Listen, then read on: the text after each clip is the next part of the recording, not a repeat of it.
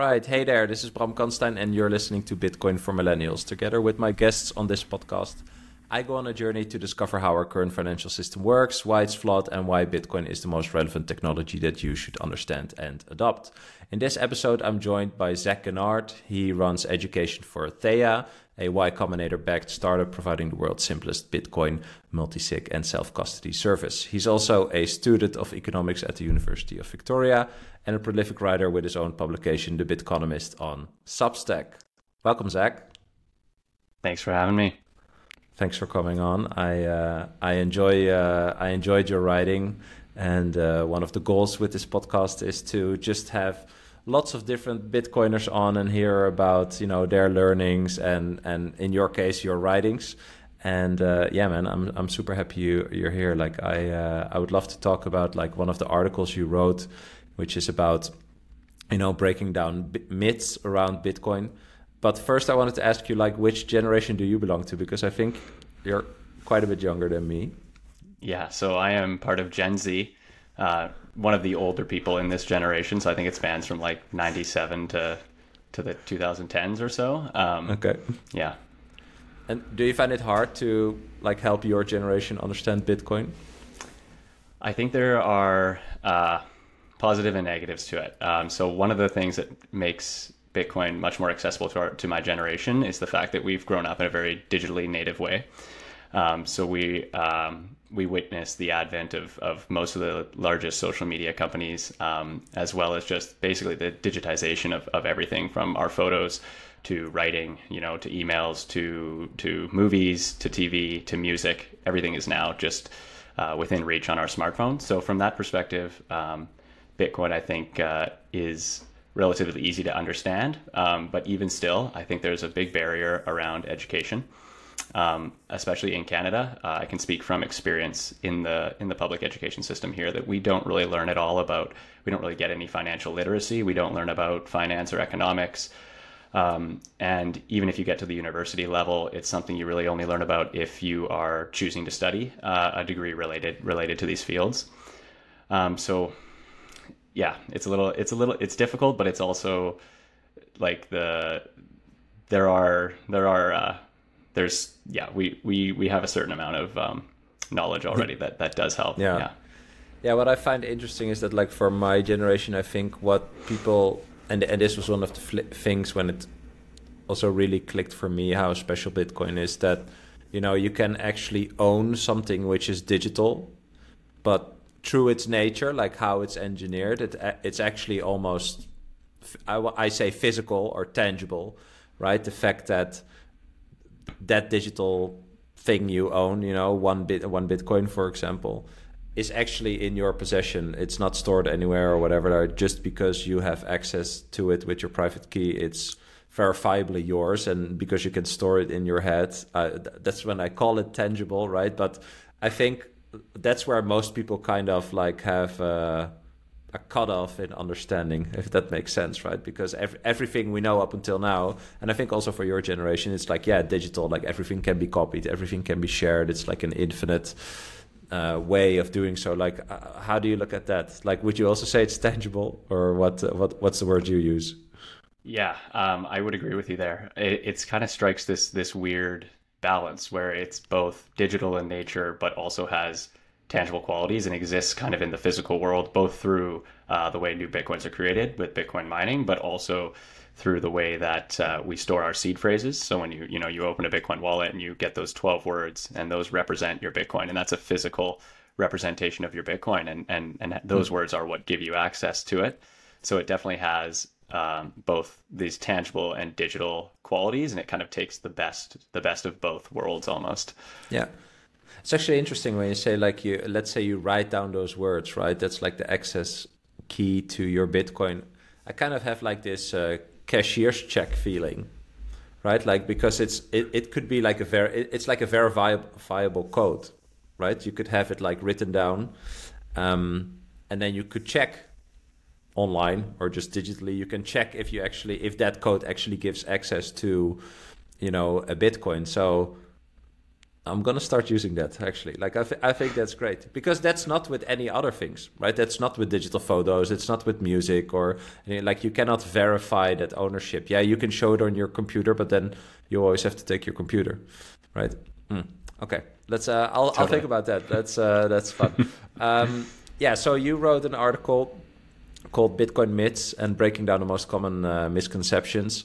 I would love to go through it, but what made you what inspired you to write the article?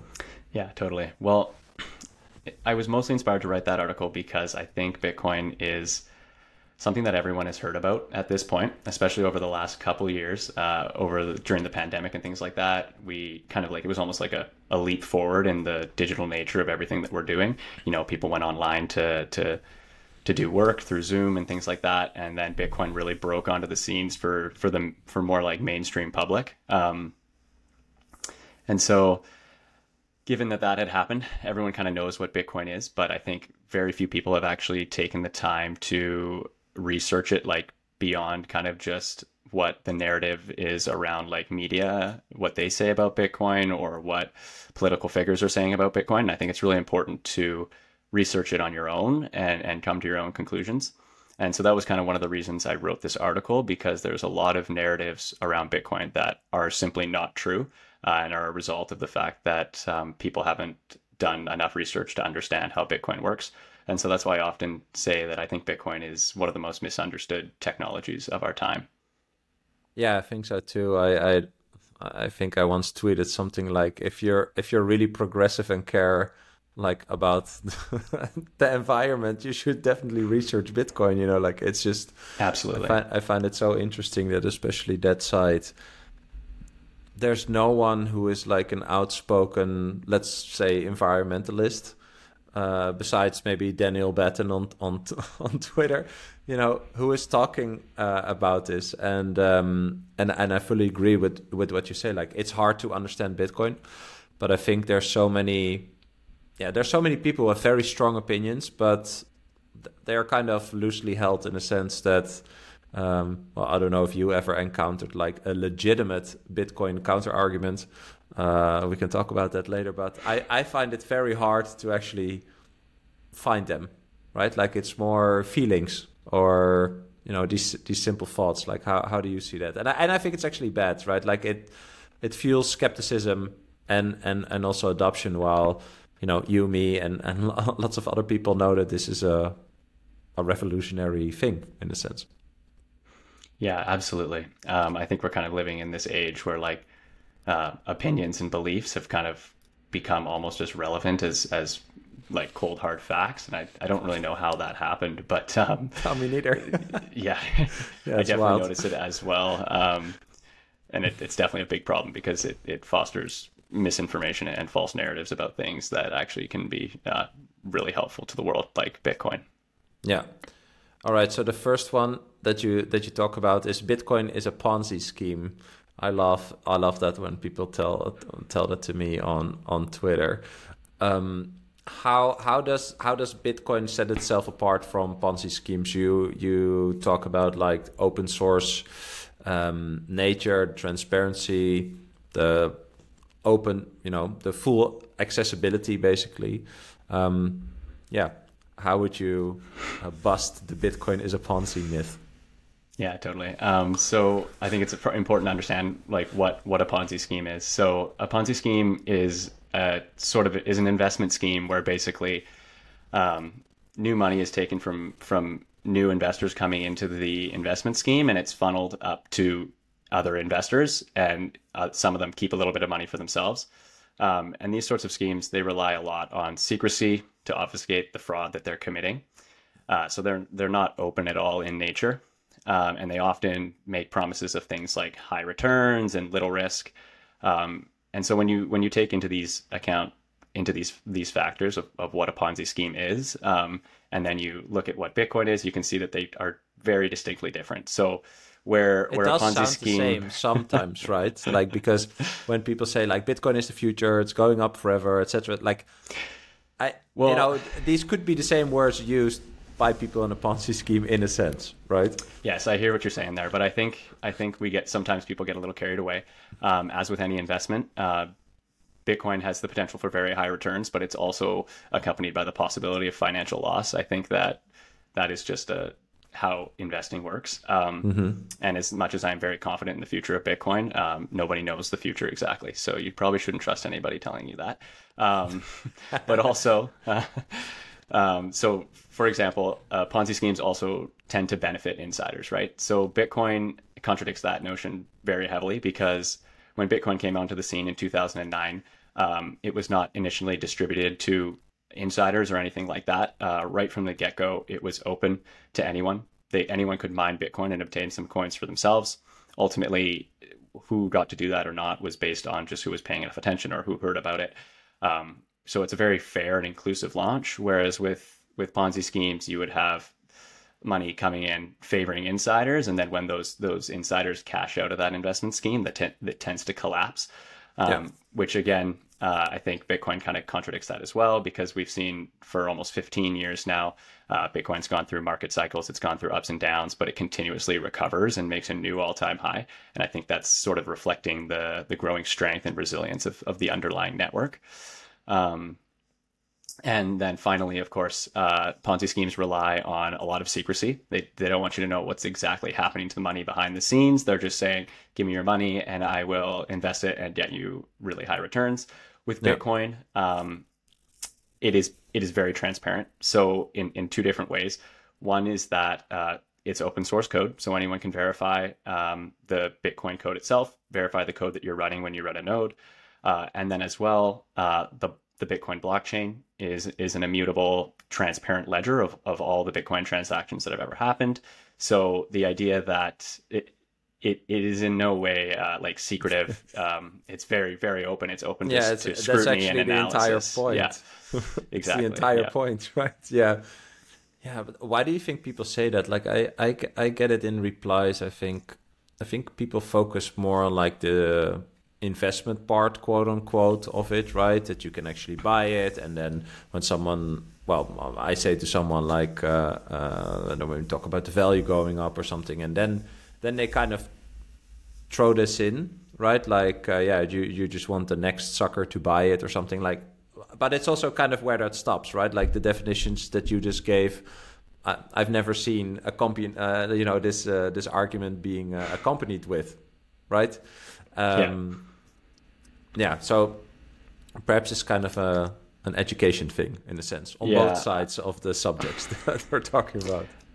I think there's something to be said about like possibly the way that a lot of people promote Bitcoin. Like it invokes a lot of passion in individuals, and that can result in people just being very forward about it. I think that forwardness can also kind of come off as like, this seems fake, this seems too good to be true or whatever, right? Yeah. And the truth is it's not too good to be true. It actually is. It's true and it's that good, which is totally crazy. But that's kind of what you realize when you've looked into it more. Yeah, I agree. I think it also is kind of like, I think this episode is going to be really good that we talk about this. And what I think is interesting is that I now think it should invoke something in you when you hear someone so passionately talk about anything in general, right? If someone says like, okay, I don't know, sometimes I take myself as an example, like I don't know, I spent the last 10 years on and off learning about this, right? Is it 10,000 hours? I don't know, probably more, and when I encounter people who I know have been spending more time, but also have, for example, a certain career in finance or something, and they say like, well, I mentioned Greg Foss a lot, right? He says, I've been 35 years in the risk chair. I've seen all these things. Bitcoin is the best asset that I've ever come across, right? Like that sparks something in me where I think like, okay, I want to understand why this guy, with this track record says something like this, instead of thinking, well, he must be talking shit or supporting a Ponzi in a sense. Yeah. Well, the next myth is Bitcoin is too volatile to function as money, right? And you argue that the volatility is a natural aspect of price discovery, right? People are investigating what could this be worth. And you also mentioned the term monetization. I read that before. Maybe you can explain that, like what that actually means. I think as it is getting valued, I would say something like that. That's what would be my explainer right now. So what is this, and what will lead to a reduction in volatility, or will it stay like this? Totally. So I think I'd love to start by just saying the idea that Bitcoin is volatile. I can understand that people would be turned off by that as an investment. Most people don't want to see the fluctuation of their wealth to sweat it to quite a large degree. But I think it's also important to recognize that volatility is not an intrinsic characteristic of Bitcoin as a technology, but rather a reflection of its young and evolving nature. The fact that it is a truly free market, and also the fact that there's a lot of speculation in the Bitcoin space because it's such a new technology. So often these price corrections where we see massive run-ups in price and then massive crashes is also driven by people over leveraging and leveraging long or leveraging short on either direction, which causes much more violent price fluctuations in Bitcoin. But it's not necessarily a part of what Bitcoin is. And if we look at one of the reasons I think people are also really turned off by this is because the idea that the volatility is kind of part of the price discoveries phase of Bitcoin. So Bitcoin is undergoing monetization as we speak. The market is trying to figure out how to properly price Bitcoin. What is it? What is its equilibrium value? And I can understand why people find that kind of off-putting, because no one alive today has actually ever witnessed the real-time monetization of a good. So really this, the last time this would have happened was probably with gold. And obviously no one alive today witnessed gold become money, whereas we are actually witnessing in real time Bitcoin becoming a dominant medium of exchange in the world, which I think is really cool. And that's also part of why it is so volatile. And then also, I think it's also important to recognize that while Bitcoin is volatile, it experiences strong price fluctuations. It has consistently recovered and reached a new all-time high. So I think it's more accurately characterized as being upward volatility. So even though it is changing in price a lot, it continues to go up in value. And then additionally, volatility in Bitcoin has been decreasing over time. So if you can look at the Bitcoin volatility index, and it basically measures the standard deviation of moves in the price of Bitcoin over time, and you could see over its 14-year existence, it has significantly decreased in volatility. And I think this is a reflection of the fact that the market is maturing. There is growing liquidity in Bitcoin. There's a growing investor base. And these things are contributing to the maturation of Bitcoin as an asset and that decreasing volatility. So I think as time goes forward, as more investors come to the Bitcoin network, as liquidity grows, we're probably going to see volatility decrease even further. Very, very good points. I think the point about this is something none of us has ever witnessed before, I think is a very good point. I have not thought about that before. I actually, it's not along the same lines, but what I think is that people don't know at what timeline they should judge this, right? And especially currently, everything is on demand. Everything happens when you want it. You have instant gratification, and there's no real patience currently in the world, right?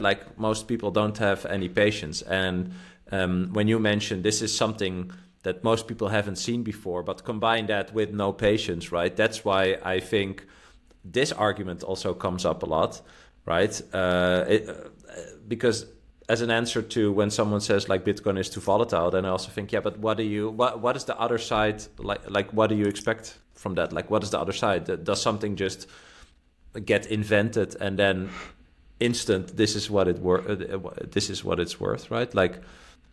I don't think it happens like that. How does it happen? We don't know, right? That's why it goes up and down, and maybe it takes, we don't know how long it's going to take. So Yeah, that's kind of how I sometimes view it. Like, what do you think about that? Like that short time frame, basically, that a lot of people have. Absolutely, yeah. I think, Seyfedean touches on this a lot. Just the idea that basically people have very high time preferences right now. They want instant gratification. There's rampant consumerism present in cultures around the world. And yeah, to your point, like something like this, something does not just become money overnight. Something doesn't even become an asset overnight. It takes time. It takes, especially with an emerging digital network, it's going to take time for people to kind of place their trust in it. I remember reading one time that I think that like it's around 20 years after a digital network launches that people begin to think of it as being there forever. So we passed that point a little while ago with the internet. And most people believe that the internet is always going to be here. I think that's a pretty reasonable assumption. And we're kind of nearing that point now with Bitcoin. So as long as Bitcoin continues to function as intended, as it has for the last almost 15 years, I think people will place more confidence and bestow more trust in the protocol, in the network. That'll help drastically. Yeah. I think that coincides with a tweet I saw yesterday because, that 20 years, right? Then there's grown-ups, adults, who have not lived in a world without Bitcoin, right? So it's always been there. Yeah. And, they probably won't have, like, you know, the capital to buy it or whatever. Like, they just know that it has been there all their lives, right? And then from there on... I also think that adoption would be, not easier in a sense, but more people would probably be educated on it. Hopefully, more people get educated on Bitcoin than are now educated in school on economics in general, right? That, I hope so. Yeah, that we don't learn a lot about. Yeah. Oh, those are very good points. Yeah. Well, then we don't really have to wait that long. Right, like in 5 years, we'll have really like the first adults who've never lived in a world without Bitcoin. So that's exciting. Totally. Third point about Bitcoin having no intrinsic value. People often say this. But this is just the argument: is it has no intrinsic value? It comes from the air or nothing. I think this is one of the weakest myths, actually. How do you counter this when someone says this? Particularly when people compare it to gold or real estate, diamonds, whatever. Yeah. So just to clarify, intrinsic value is basically the idea that an asset has some sort of inherent worth, usually associated with some sort of tangible qualities that it possesses. So take, for example, gold is a great example.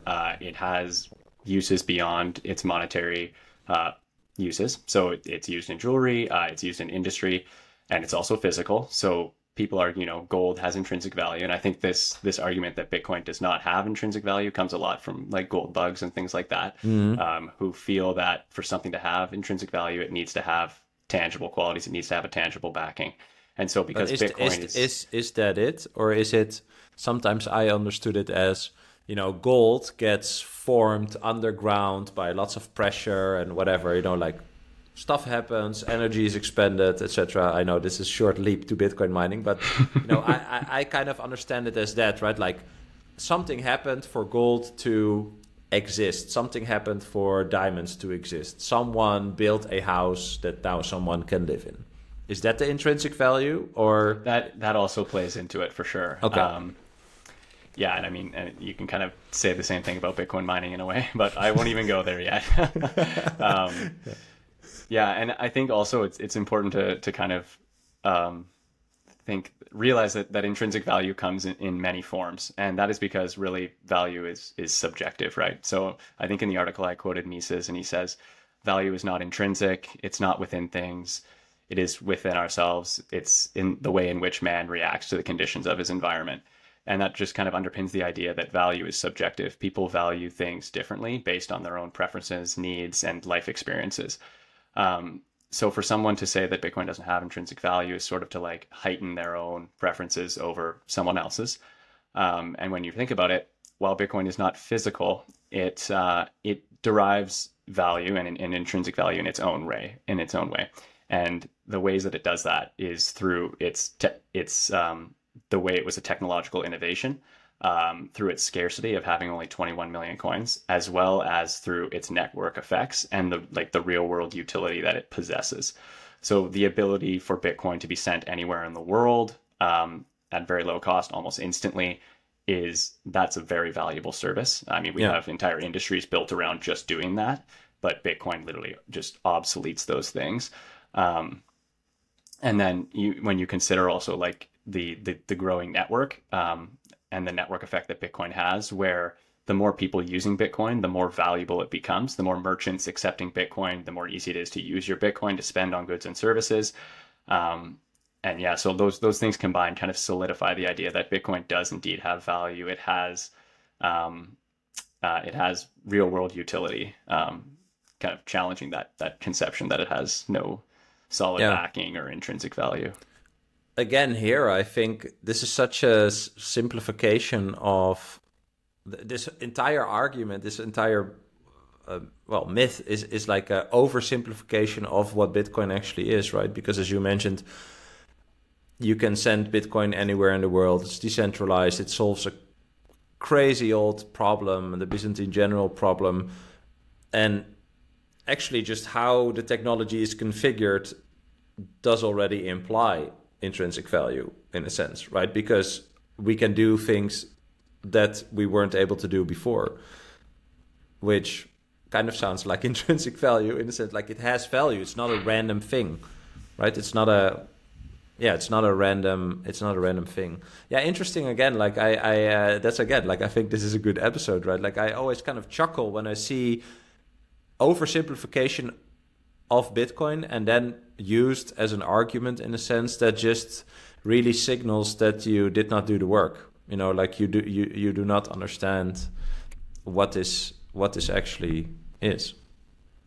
Yeah. And I think another really good point too is like for the people who say Bitcoin has no value, you got to ask yourself, you know, what about the 100 million people who are using Bitcoin, right? Like, do those, what is it that those people are valuing? What do they see in Bitcoin? Because clearly maybe you don't value Bitcoin, but others are, and there are an increasing number of people who are valuing Bitcoin, from individuals to institutions to even nation states, right? So you kind of got to ask yourself, like, what do they see in Bitcoin? And when you ask yourself that and then you do the research, you realize like, wait a minute, this is a breakthrough technology. This has value. There's something here. Exactly. Well, it goes back to what I just said, right? Like it should, and what you just say now, right? Like it should spark something in you, right? Like I've always been super intrigued in like technology and like startups, people building new businesses, and what I always thought was like judging, like seeing an idea or a concept and saying, oh, this sucks, or this could never work, or this is so stupid, you know, like that. It's simple and lazy to do that, because if someone is working on something or 100 million people are adopting something and, you know, sharing information about it and trying to educate other people, there is something there because they are spending their energy, their time, maybe their money on actually, you know, working on that idea or contributing to that idea, right? So I always thought, well, if I think something is stupid, but there's three people in a team working on an idea, they see something that I don't see. Maybe I'm right, but they are still working on it, right? So I want to understand what they see, and then I can actually have an opinion, right? Then I have my own idea, and then I hear how they see it. And then I can have actually a better opinion on, you know, whatever the subject is here. But yeah, I think it's the same here, right? Like when people are simplifying all these arguments, I don't think it's bad faith. I think it's also sometimes maybe a bit daunting, right? Like Bitcoin is just hard to understand. There's a lot of dimensions that it touches, right? And one of those things is, you know, what you think you know about money and economics and finance, and you know, so it's also I think not only daunting, but it also challenges your narrative, and that's that could be scary also. Yeah. Okay, well, the next one is Bitcoin is bad for the environment. I think this is the biggest It is probably the biggest. And I think between when you wrote your article and now, a lot has changed. There have been KPMG reports on the ESG aspect of Bitcoin.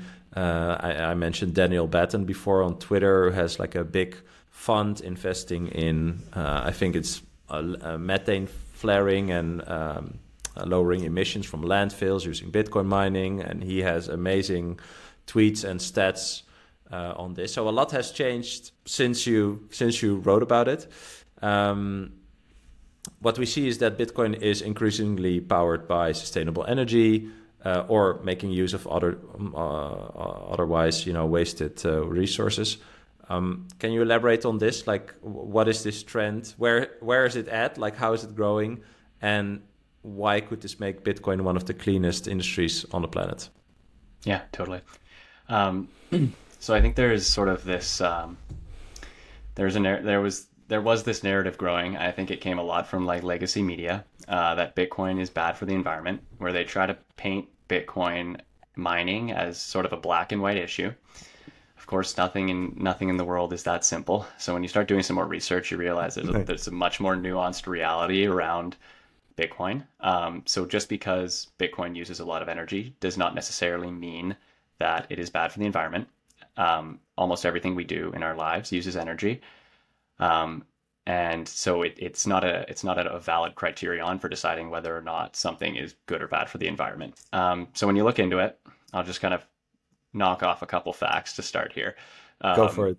Yeah. So for starters, according to the Cambridge Bitcoin Electricity Consumption Index, Bitcoin consumes about 0.2% of global energy production on an annual basis.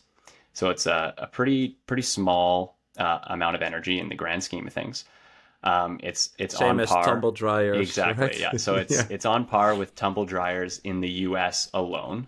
So just in the USA, it uses about the same amount of as tumble dryers, which is a very minuscule. Pretty wild, actually. Well, clearly tumble dryers use more energy than I realized. Yeah. But a lot of places kind of they like to make comparisons to countries, which is just not a good comparison at all. It's not really fair. Countries are made up of millions and sometimes billions of people. Yeah, and also kind of this notion that energy is bad, right? Like I once heard someone say, look outside, and then everything you see is made by energy. Everything, from the trees to the bricks to the just everything costs energy. And that's also the entire point about money, right? Yeah. It's to exchange energy with each other.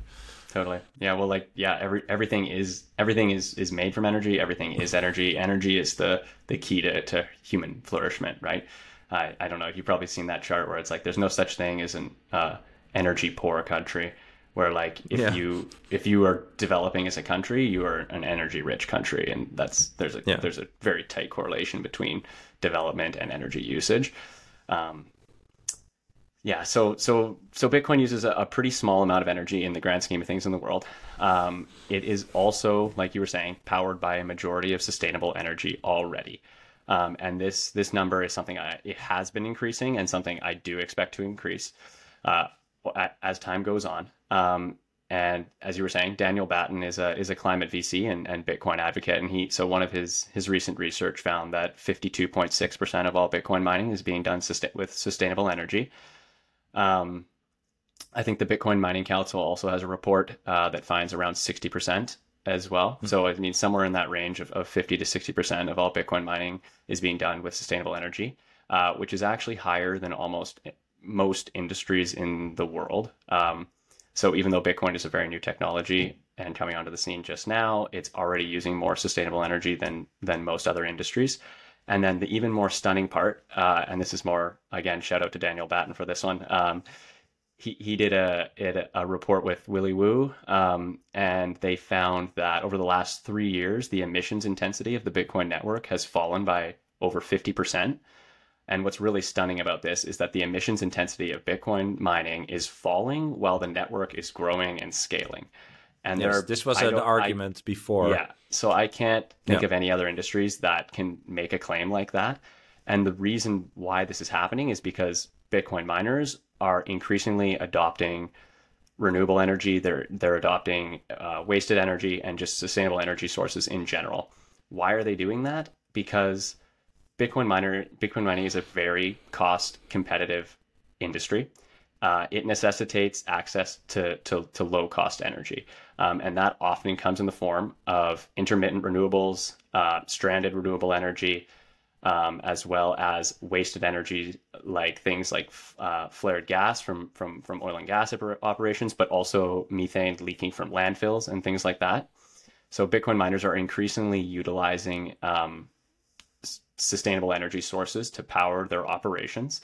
And I think this is really magnificent because it's completely absent of any regulatory requirement from anyone for them to do this. They're adopting this because basically they have an incentive to use renewable energy over fossil fuels. And that's because fossil fuels are typically too expensive for mining Bitcoin in most cases. It's not always the case, but it's kind of the reason why we're seeing such a large portion of it being done using sustainable energy.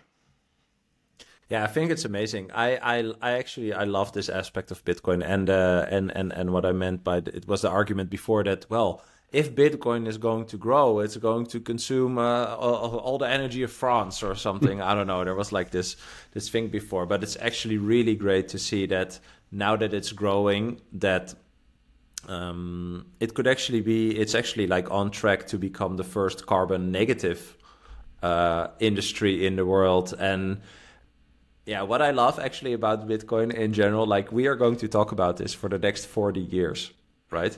So we are going to see this industry become carbon negative, right? And yeah, I just cannot wait for that moment. Like I also really wonder if Satoshi thought about this before. I don't know. Like it's not really mentioned, you know, like in a white paper, but just that the incentive for miners to find the cheapest energy kind of ish, but not really, you know, but like this kind of the second order effect of Bitcoin that, yeah, I think is just truly amazing. And again, you know, if you listen to this and you think you are a progressive person who loves the environment and the planet, you should just really dive into this because it's actually pretty crazy. It's there's less emissions than the banking system, right? And all these other things that most people would probably find way more important currently, you know, if they're learning about Bitcoin. And so, no, I think you did a great job in explaining this. And again, if people want to see numbers, right, they can look for, what did you mention, the Cambridge, what's it called? Cambridge Bitcoin Electricity Consumption Index. Yeah. Yes. A long name. Yeah, and Google. Well, find Daniel Batten on Twitter. Shout out Daniel Batten. And also the KPMG Bitcoin ESG report. If you type that into Google, then you will probably find that. All right. Next myth: Bitcoin is anonymous and only used for illicit activities. You describe Bitcoin transactions as pseudonymous rather than anonymous. Can you explain why this makes Bitcoin less suitable? Yeah, so basically there is that misconception that Bitcoin is anonymous, so it would be a good tool for criminals or for illicit activity in general. But Bitcoin transactions are not anonymous; they are pseudonymous, and what this means is basically like your address for both sending and receiving Bitcoin. It serves as a custom identifier for you, but it does not have any of your personal information attached to it. So you can I think a good comparison is like an email address. An email address that serves as a custom identifier for you, but it doesn't necessarily attach your personal details to it. You know, your email address could be helloworld@gmail.com, right? So for that, exactly. Yeah. So that basically means that it's not anonymous for starters. Which means it's definitely not a great tool for illicit activity. And why is that? It also has to do with the fact that the Bitcoin blockchain itself is very transparent. So as we were saying before, the Bitcoin blockchain is basically a permanent record of all the Bitcoin transactions that have occurred and will occur. So you would kind of be like leaving a paper trail of the transactions you made if you were conducting illicit activity. And, you know, while it's still hard to associate an address with a specific individual, you know, there are additional investigative techniques that can put into play that allow people to kind of trace the flow of funds over time. Even still, I would like to emphasize, even though it's undesirable for illicit activities, one of the things that Bitcoin does still have, despite this transparency and traceability, is that censorship and seizure resistance. So the Bitcoin network does not discriminate at all. So if you were to send through a transaction in any way, it's not going to stop that transaction, even if it's for an illicit use. It doesn't know the difference between you sending money for an illicit activity and you sending money home to your family in another country, right? Yeah. So in that sense, you could still use it in that way, but you'd be leaving a paper trail. And there are privacy tools that can be built on top of it. And I do hope that privacy becomes a little something that we address more on Bitcoin. But in general, that transparency, that immutability of the Bitcoin blockchain, paired with this pseudonymity of transactions, definitely doesn't make it the ideal tool for any kind of criminal activity.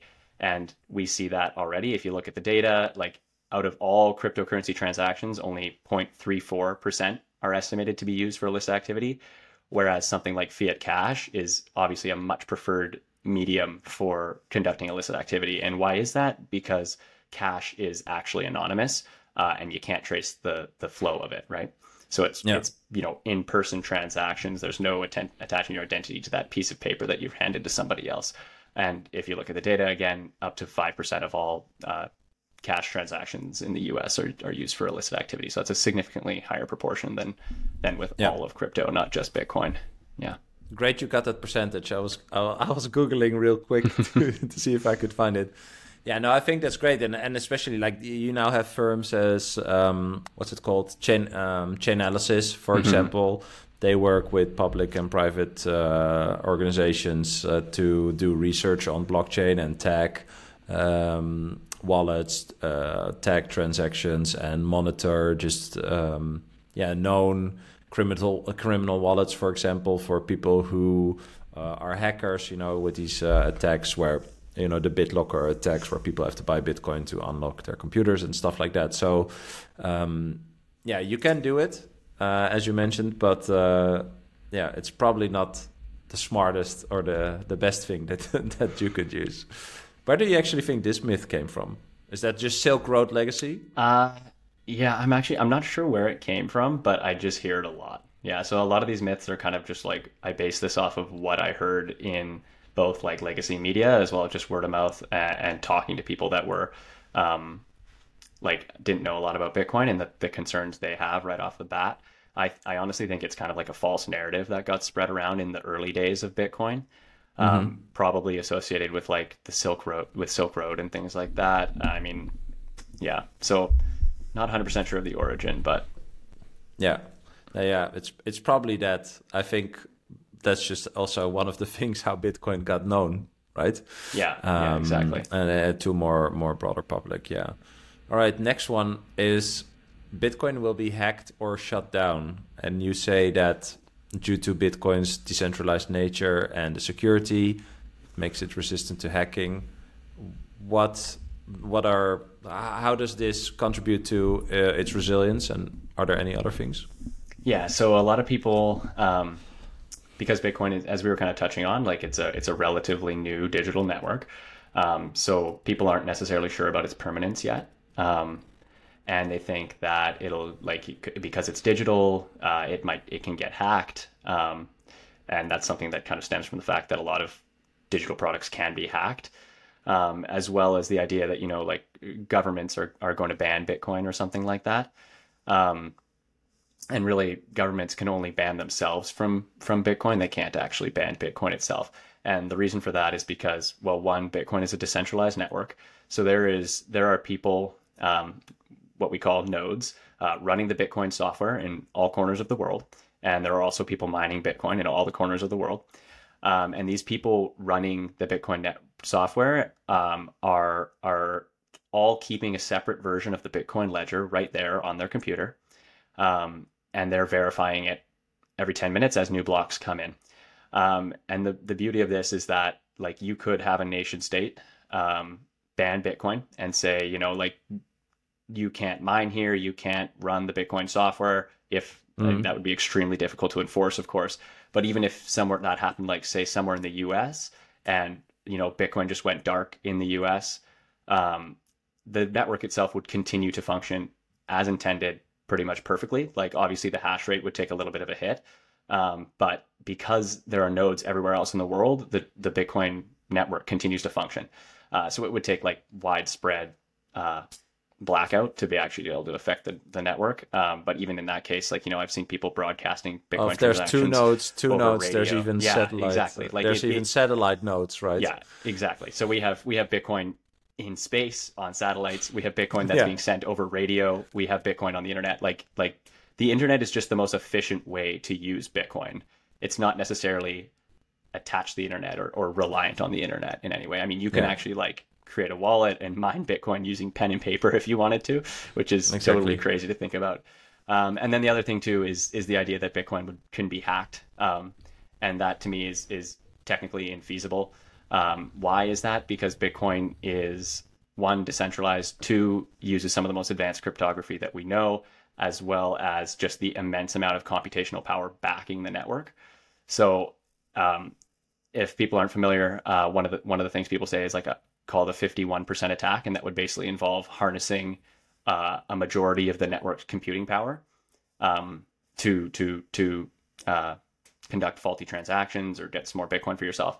But what you realize is that at this point is pretty much impossible, given that how decentralized multi-billion Bitcoin mining, dollar, and how much that energy backing the network and is quite immense.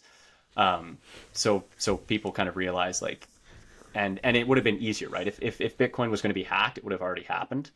Every day it becomes increasingly harder to hack and more secure. And I think that kind of it's a thing of beauty. Yeah, I once saw a video by Andreas Antonopoulos.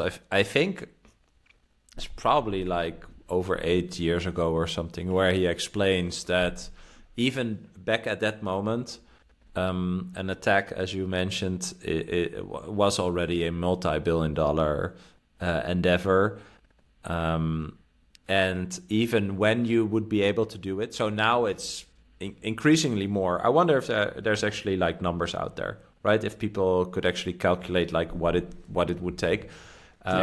But even when you would have like more control over the network, there's only 10 minutes actually in which you could make money, right? Because it will be noticed very quickly, and then you would be locked out that node from which you are basically, you know, or the nodes from which you are basically attacking the network, they would be excluded by all the people that are not part of the attack, which is the majority again, right? So you would just be ignored basically, and so there, like an attack. What would even be an attack, right? You cannot take it down. You cannot hack it. Yeah, you can have some fake transactions. Yes, you will steal something. But actually, if the network then forks, right, and you are excluded, then there's nothing. Your assets become worthless. There's not even a problem. Yeah, and actually, while you're talking, I googled like what's the size of the blockchain. It's only 15 gigabytes. And actually, also while we're talking, I was thinking, what is just so amazing about Bitcoin is just code. It's just code. It's ones and zeros. Like the 15 gigabytes is text. It's literal text. It's just text, right? It's just a chain of text. And it's funny, like sometimes I have these moments in Bitcoin where I think like, wow, that's actually pretty insane, right? That is just text. And also I sometimes I heard people say like Bitcoin is actually freedom of speech. Like even if you have, because text and creative expression, or you know, a thought in your head, which could be your private key, is just free speech, right? So how could you even ban that or shut that down? Like it's just totally impossible. You can't. Yeah. It's totally impossible. Yeah. I'm not afraid to say that. Great realization. It's totally impossible. Yeah, and it would be. It's actually like one of the things about the rules in Bitcoin, right? It's like, follow the rules instead of rulers, how we follow rulers now, right? And everyone who wants to use Bitcoin They can say, they can see the rules, they can see how everyone else is playing by the rules, they can see anything. And the most important thing is that when you want to play in Bitcoin, you have to play according to the rules, and you have to also show everything, right? So it's forced transparency on the base layer, and then everything that's built on top. And I think for me, that's one of the things, you know, when we talk about hacking or shutting down, or, you know, it's also better to play by the rules than actually try to bend the rules, or try to misuse the rules or change them or whatever. Like, it's just easier to play along, right? And same for countries, you know, as you mentioned. It's just the entire endeavor of trying to kill Bitcoin is super futile. Like, makes no sense. Yeah, exactly. Like the incentives of the network itself encourage you to play by the rules instead of using that computational power that you got to try to mess with the Bitcoin network. What you should do instead is dedicate that to playing by the rules of the network and get some coins for yourself, right?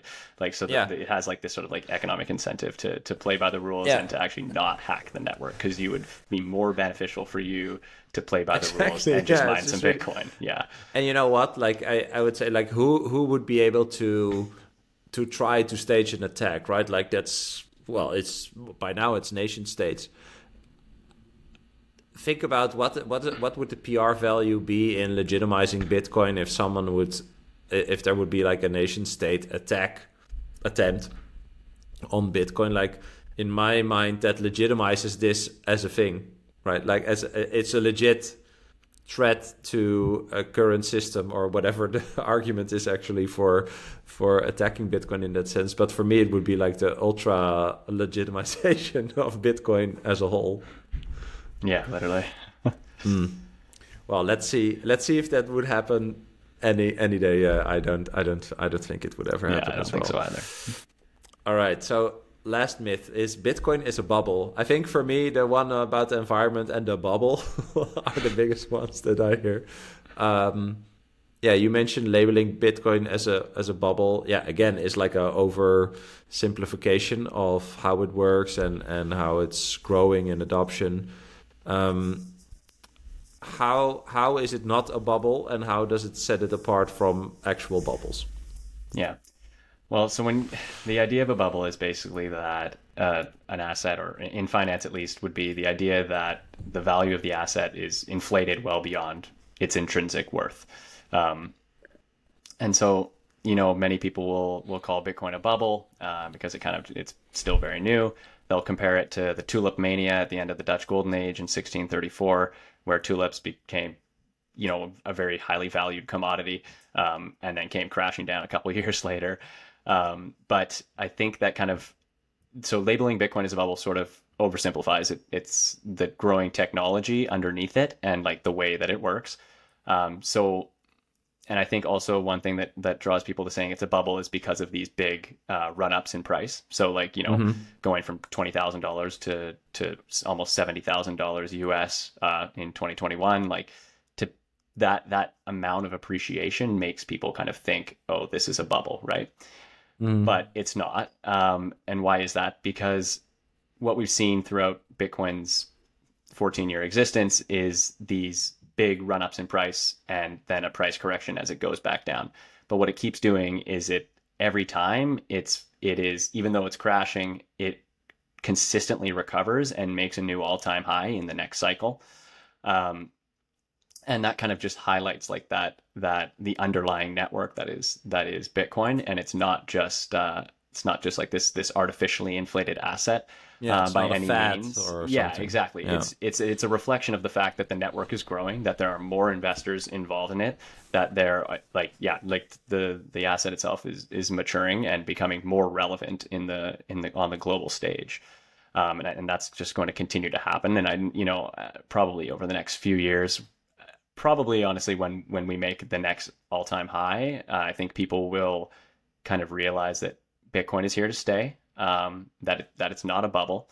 It wasn't a bubble when it made it to 70,000. It's not going to be a bubble when it breaks through 100,000. So I think it's kind of just one of those things that's just going to take time. But once you understand, like, you know, how Bitcoin works, the decentralization of it, its inherent scarcity, its growing network effects. You know, it's a revolutionary technology. It's not a bubble. I mean, if you want to talk about bubbles, we can talk about a lot of different financial assets in the world right now.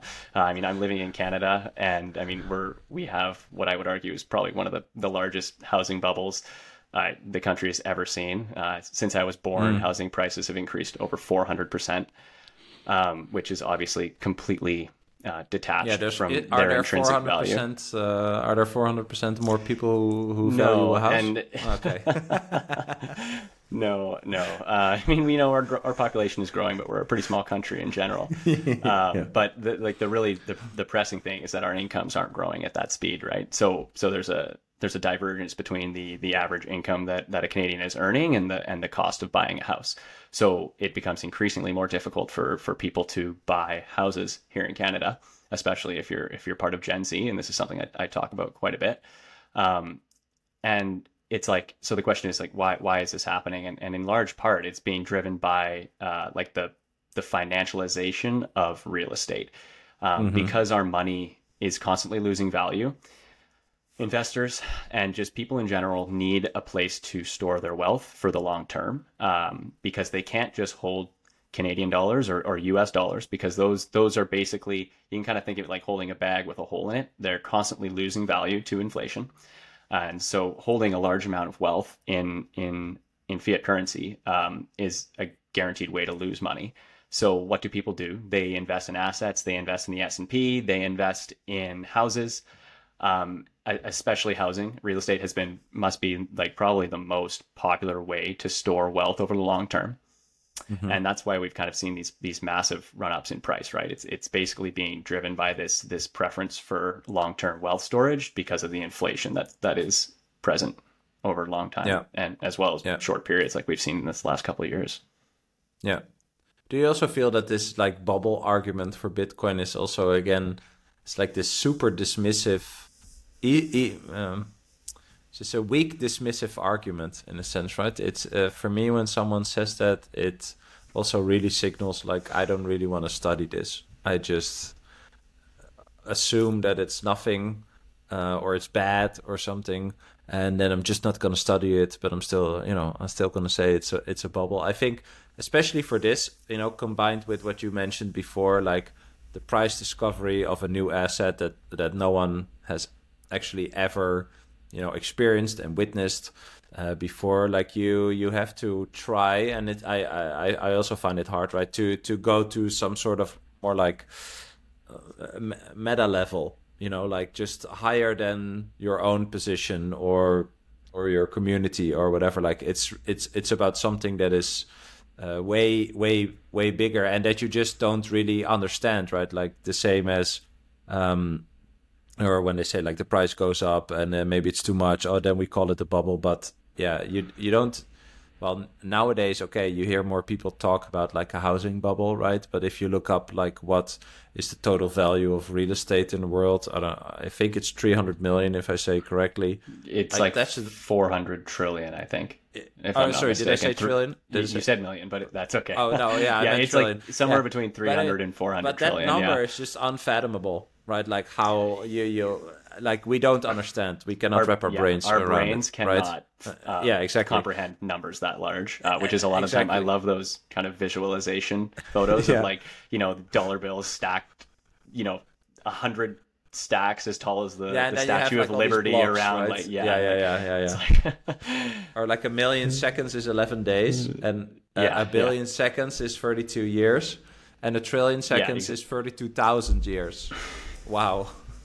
So that helps put it in perspective. And yeah, to come back to my point, like the dismissive part is just, it's just not that simple.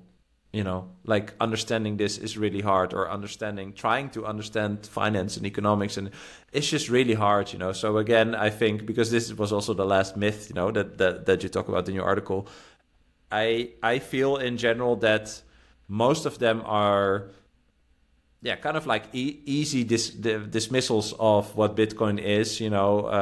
I think you made great points about, showing that it's not as black and white.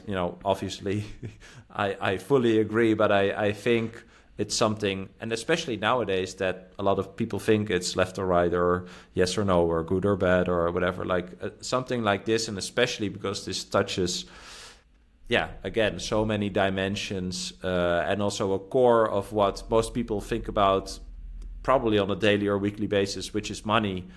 It's just a really hard subject, you know, to understand. But I think you did great. What are some counter arguments that you hear against your points? Have you heard them, and how do you address them? There are very few counter arguments that I've encountered with that, like, kind of hold their veracity, especially against all, like, the points that we kind of made here. I think some of them are more like things that I can just understand. Like we were talking about, like the volatility, for example. I can absolutely understand investors not wanting to have their wealth fluctuate that much, but like we said, that's not an intrinsic characteristic of the technology, but rather just the young and evolving nature of Bitcoin. I think that a lot of the time, sometimes we get a little ahead of ourselves on certain things, and we talk a lot of, like, in, like, kind of future speculation of what Bitcoin will do, or what it can do, which can get a little carried away a little bit. I mean, anything is possible, right? And Bitcoin is demonstrating remarkable resilience and growth and just emerging with so many, like, real world use cases. I'm not sure there's, like, any specific arguments. How about you? Have you encountered any sort of, like, really good arguments against it? Yeah, there's the whole deflation thing, I guess. But I personally, I don't believe that. I don't think deflation is necessarily as bad as people make it out to be. No, I agree. I actually had a conversation today about Bitcoin with two people who both own Bitcoin, but they were both like, very, very small percentage of their wealth, and we were talking about that. They were asking, like, okay, how, these are the things that kind of hold me back from allocating more, right? And I think we touched on a few of these myths, actually. And I also tried to kind of disprove them, and we talked about it. But it's just, it's really, and then they said, like, well, yeah, I could go along with this, but, so it's still, I don't think it's, well, I hope this podcast will be for a lot of people, but it's hard to dismiss these things in, like, one conversation, right? So you can even hear this as you explained it well in this episode, I think, but you still have to kind of, like, do your own research in a sense, right? Like, maybe some people will think, like, well, what Bram or Zach says, I'm just gonna adopt that, and now I'm going full into Bitcoin. I don't think that's gonna happen, right? So you still have to do your own work in a sense, and challenge your own beliefs. So back to that conversation, they had, like, these general counter feelings, I almost want to say, right? In the future it could be this or that or X, Y, Z, and then I say, that's a lot of that stuff is kind of like a straw man in a sense, right? It could go bad because something, a lot of ifs and ifs, buts, whens, so I kind of try to steer, like, those conversations more towards, giving them some resources or things to read or to watch, like, this is what turned on, some lights and switches in my head. That made me dive into this more. I also have not really seen any good counter arguments in general, also not on Twitter from, all these critics, or even someone like Peter Schiff or something, like that.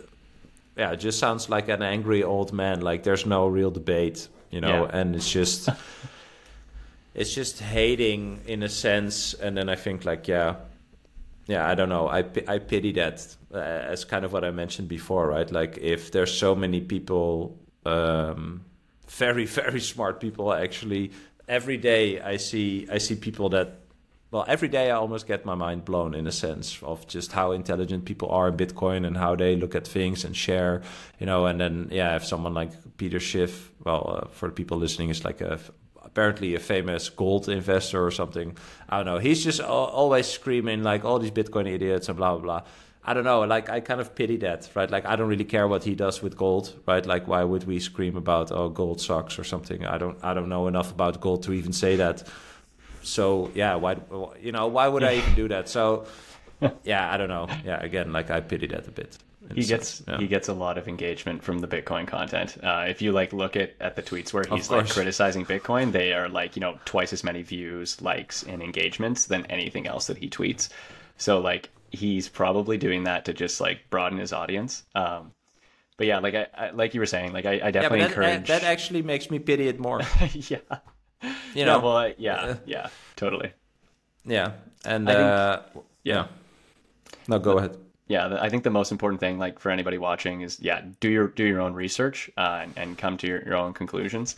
I mean, this was sort of one of the reasons I started writing my newsletter in general, was because I just saw so much misinformation swirling around, and I really wanted to just like kind of cut through that and provide like clear, concise facts instead of just a lot of wishy-washy misinformation and competing narratives and stuff like that. And it also was a way, it's like I knew that a lot of my friends and family were not going to be tuning into Bitcoin podcasts or reading Bitcoin books, but they might actually read the newsletter that I'm writing about this, realize that I'm taking this very seriously, and I hope that they take it seriously as well, because like, and particularly this article, Bitcoin Myths, like I wrote it in the hope that people realize that this, like we were saying, is not a black and white issue at all. Bitcoin is not black and white. It is a very new, innovative, and breakthrough technology that's going to change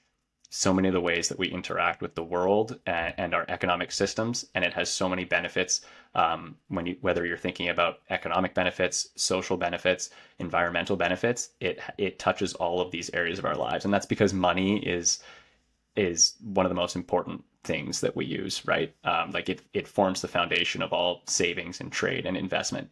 And that there kind of like from there influences so many different aspects of our lives that it's so subtle, it's so deep that people don't even realize it, right? And we don't think about the money that we use. But when you start to think about the money that we use and the possibility for Bitcoin to serve as a new form of money that we use and returning to sound money, to hard money, money free from inflation, and what that means for our current systems and how we interact with the world and the problems we're facing, it's immensely powerful, and it's an incredibly rewarding journey. So I encourage anyone watching to really do their own research and look more into Bitcoin, because this is it's not going anywhere. Awesome, man. I love that. I have two final questions. Are there any myths between when you wrote this article and now that came up that you think are worth mentioning? Not really. Are there any ones that you kind of you were getting that I didn't touch on? I'm curious, honestly, if I missed any important ones. I wrote down the question, but I didn't think about it myself. Well, I do think there's people who say like, oh, there's not enough, you know, there's only 21 million. I think we need to tell more people that you can, you know, it's divisible by 100 million per Bitcoin. Yeah. And I don't know the exact numbers, but I once read an article that it could have like some parity being like one set, you know, the smallest, like 1/100 million of a Bitcoin. If that's 1 cent, it would still, it would work basically as a money. I think that's like the main, the maybe the one extra thing, but I think in general it's the ones you touched upon, right? Even today, it's a bubble. Do you still think it could be higher or whatever? Like people, and the environment one, I think for me again, like those are the main ones that I hear. Yeah, yeah. So last question. I ask everyone the same question. What's a core belief you will never let go? A core belief I will never let go. Oh, man, I wish I had thought about this before. Everyone has to think about this. Yeah.